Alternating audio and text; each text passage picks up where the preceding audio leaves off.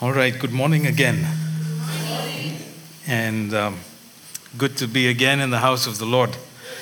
Yes, amen. Thank you, uh, worship team, for, for leading us in a time of worship.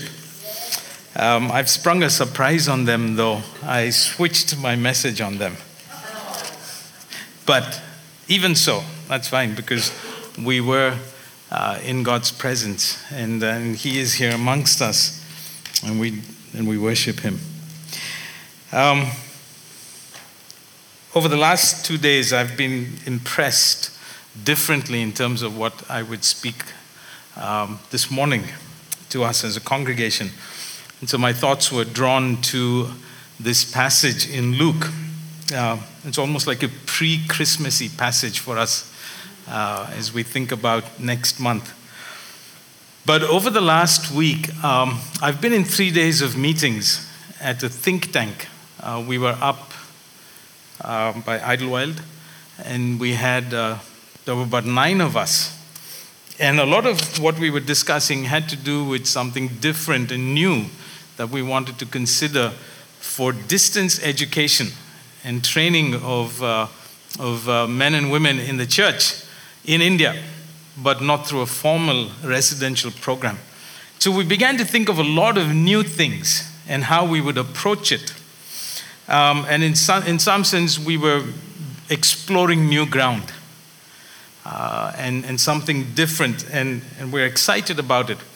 And as I continued in that um, frame of thinking uh, and thinking about this Sunday, my thoughts went to this passage in Luke chapter 1 and verses 57 onwards. And so the title for this morning's uh, message is When God Visits when God visits. What do we expect when God visits? He's got an agenda. God has always got his agenda going, uh, with or without us. And the question is are we working with his agenda? Um, and we might be at a point where we're asking that question.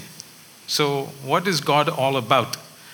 Um, and how should we align ourselves as a church, as a community, as His people to understand what is God doing?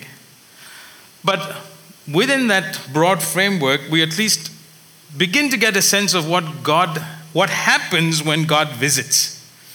And uh, through history, beginning, you know, you go back into Scripture, and God always intervenes in the life of His people. And it is good that we ask for Him to intervene in our life, in the life of this church, um, and pray towards it. Spend time in prayer asking for God to visit. And I would challenge us right at the outset, church, let's get back to praying for God to visit. We don't give that up. And I think back to the times we've spent in prayer.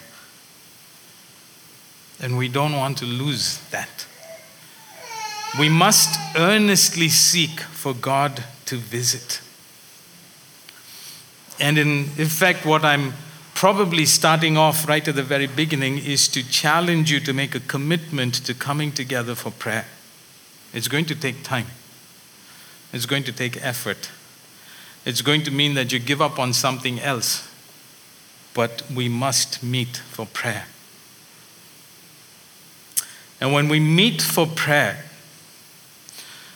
and seek God's face earnestly, if you think about that passage, you know, the first few verses, Zechariah was the one leading that time of prayer. And he was in God's presence when the angel of the Lord came to him and brought God's word to him. Zechariah, as a priest, was in God's house leading that time of prayer. And if we want something to happen, we begin there. In one sense, we go back to the basics. We don't give up we don't feel like this is, you know, this is it, that the waters are covering us and overwhelming us, we go back to praying and seeking earnestly for God to visit. And He will. So, what happens when God visits? And that brings us to verse 57 onwards. We know the story, and I'm not going to, to, to run through that again for us, but we know that this is about the time that uh, Jesus is going to be born. Um, God has come to Elizabeth, to, to Zechariah and Elizabeth, and, uh, and Elizabeth has been struggling. In fact, the whole family has been struggling because Elizabeth is barren and they're getting on in age. Reminds you much of Abraham and Sarah in the Old Testament. And, and there's just this sense of, of despondency that has crept into their lives. There's, there's a sense of, ah, we don't know, you know, people are talking about us, nothing is happening in our lives, uh, and so on and so forth. And then uh, all of a sudden, out of the blue, as Zechariah is praying, God visits and brings a word to them. And then, as that word comes to fulfillment in the life of uh, Elizabeth and Zechariah, um, this is what we pick up from this narrative uh, as Luke brings it to us. The first thing that happens when God visits is simply this life happens. Life happens. And just think about it.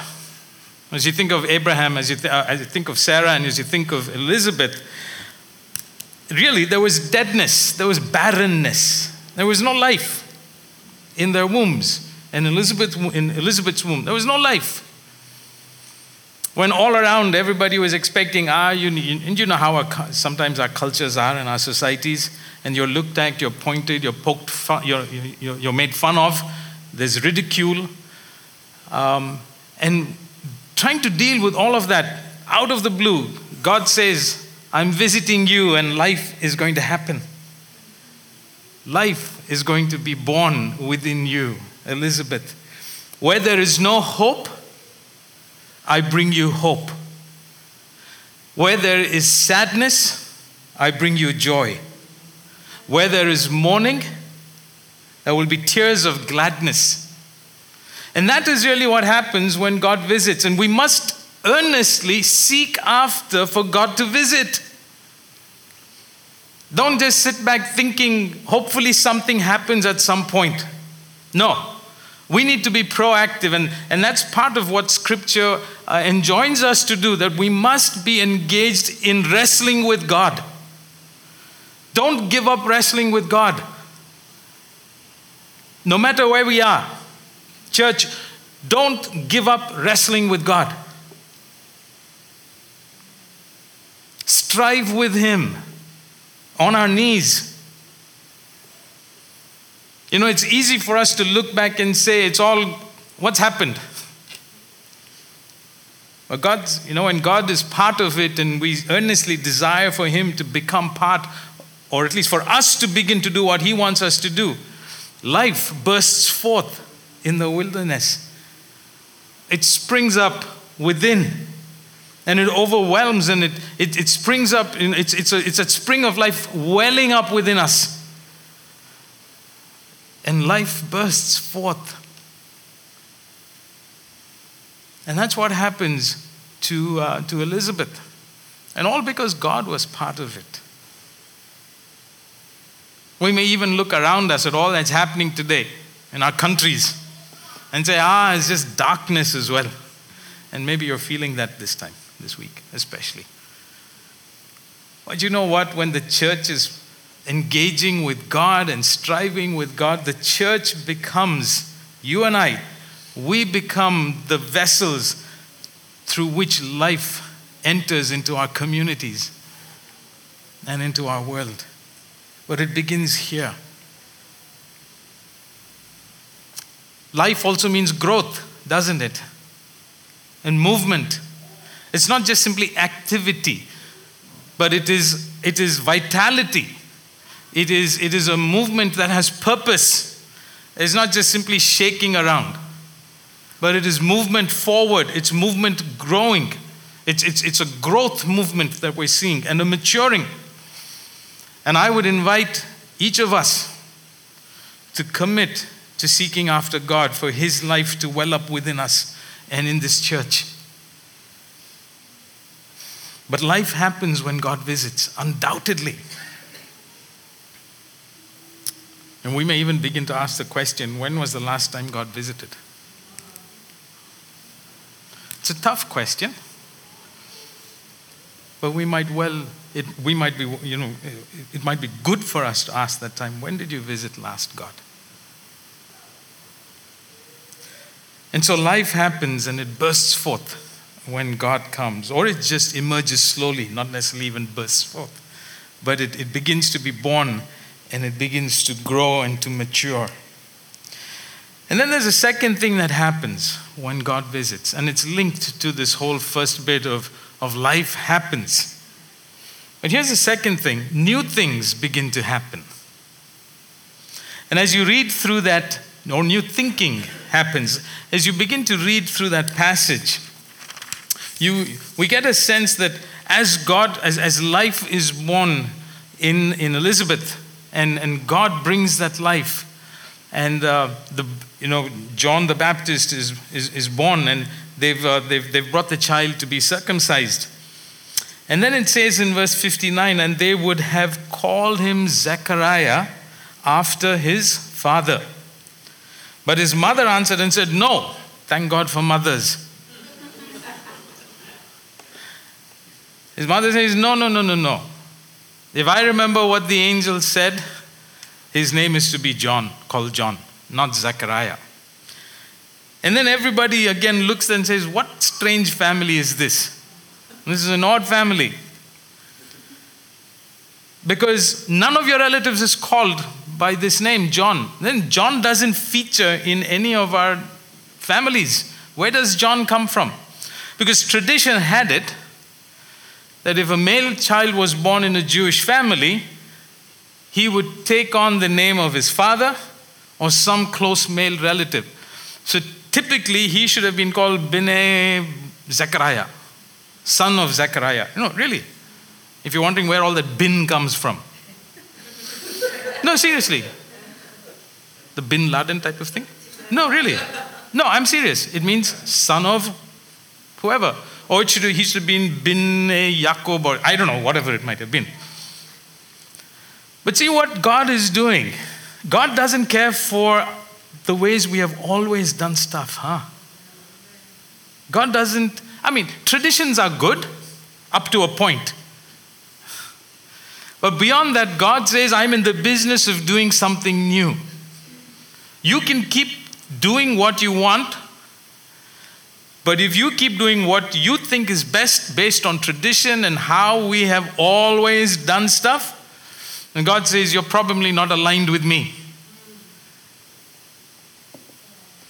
And God says, I'm in the business of doing something different. So I don't care if your name is Zachariah, Zachariah, his name is going to be John. And God says, I reserve the right to make that decision. It's not up to you. And God says, when I'm part of this life, bringing life into you, then I am also in the business of making you think differently. So, new thinking is always a part of God's economy. God is not happy with just the way it was always. The problem is, humans, we're so caught up with our traditions and our, you know, a certain way of having done something because it worked sometime in the past. And God says, No, no, no, no, no, let's move you in a different direction. But you need to get on board with me, and I will show you what that new direction is. And if you're hearing the underlying message, get on our knees and say, God, what is the new thing you would have us do so that this life that you've given us grows? And there's something unique taking place because we have committed to seeking your face and allowing you to work in our midst. So, what is that new thing that God would have agape do? I don't know because we need to seek Him on that. But what is that new thing God would have us do so this life that He's given us begins to well up? I think it is uh, Hyundai that has its, as its, uh, its logo new thinking, new possibilities. I keep seeing that ad every time in India. it's new thinking and new possibilities. There's a little quote I'd like us to, to, uh, to just read. We must be willing to let go of the life we have planned so as to have the life that is waiting for us, or rather that God has for us. So we must be let, willing to let go to live. We must be willing to let go to grow. We must be willing to let go because that is what God is all about. So, what is the new thing God would have us do? What is it that we're willing to let go? But then that calls for some sort of analysis as well, at least some sort of, of, of, of, uh, of introspection before God and then seeking His face for movement forward. And so when God visits, life happens, and when God visits, new thinking happens. A new way of doing things comes into play. And there's newness. And so Zechariah and Elizabeth are quite happy to work with what God wanted them to. In spite of the challenges, in spite of obstacles that they may have faced, with their, with, with their relatives. They're saying, no, this is it. And, and John, uh, Zechariah takes the tablet and he says, his name is John. And that's when he begins to, he begins to speak. Um, there's life that comes into him as well as he walks in obedience to what God wants them to do. But remember, we must inquire of God what it is he wants us to do. And again, if you're reading between the lines, it doesn't happen unless we come together and seek God's face intensely, earnestly, with a deep desire that He does have something in mind for this church and for this congregation. And we cannot let go of that. We must hold steadfast in prayer and seeking God.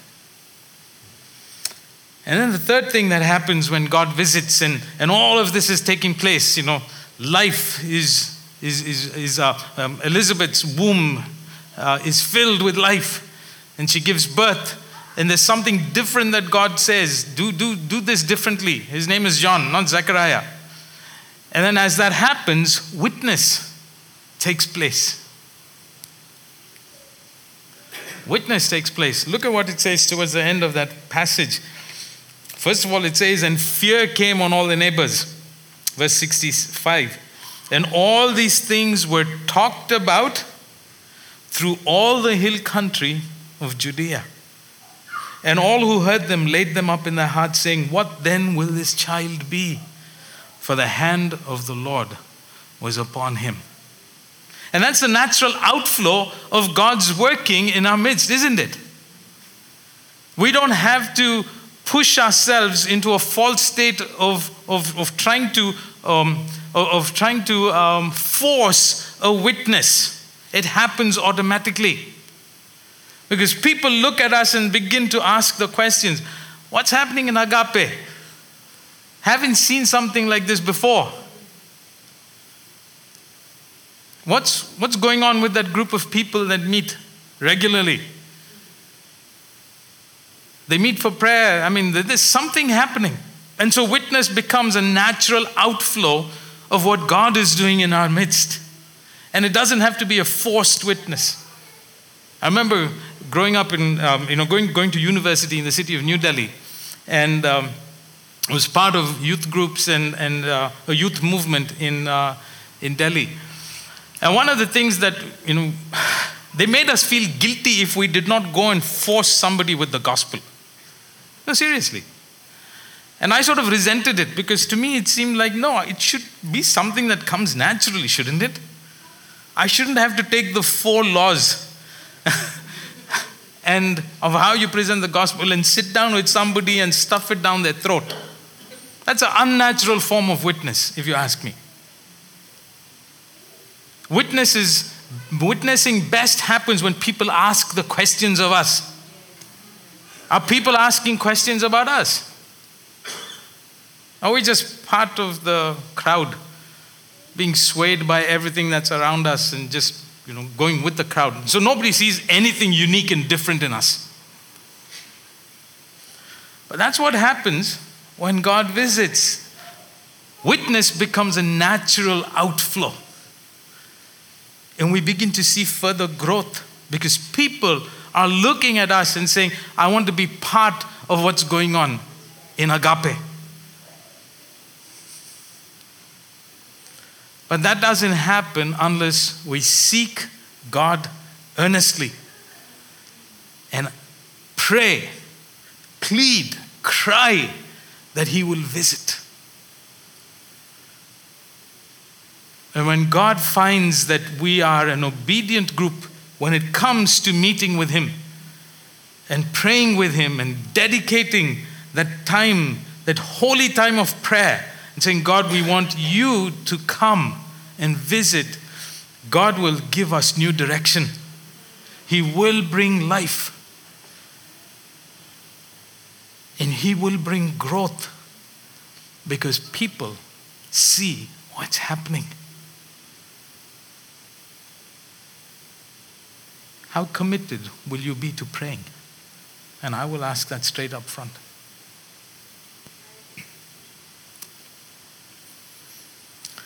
Believe me, you can't go on like this. We can't go on like this. And I might have some liberty to say that, though I fully don't understand sometimes. But I believe this is the word of the Lord. And it begins with the small group, with what the word of God calls the remnant. Because that is where life continues. But we want that life to grow. We want that life to burst forth. We want people to look at this group and say, wow, I want to be part of that. May I encourage us to be on our knees,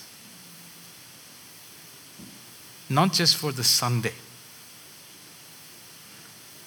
but through the week, as God allows and brings us to that time of prayer and waiting on Him. It's not about activity, really. It's about who we are. It's about being in God's presence and allowing Him to visit us. It may take some time, and that's fine.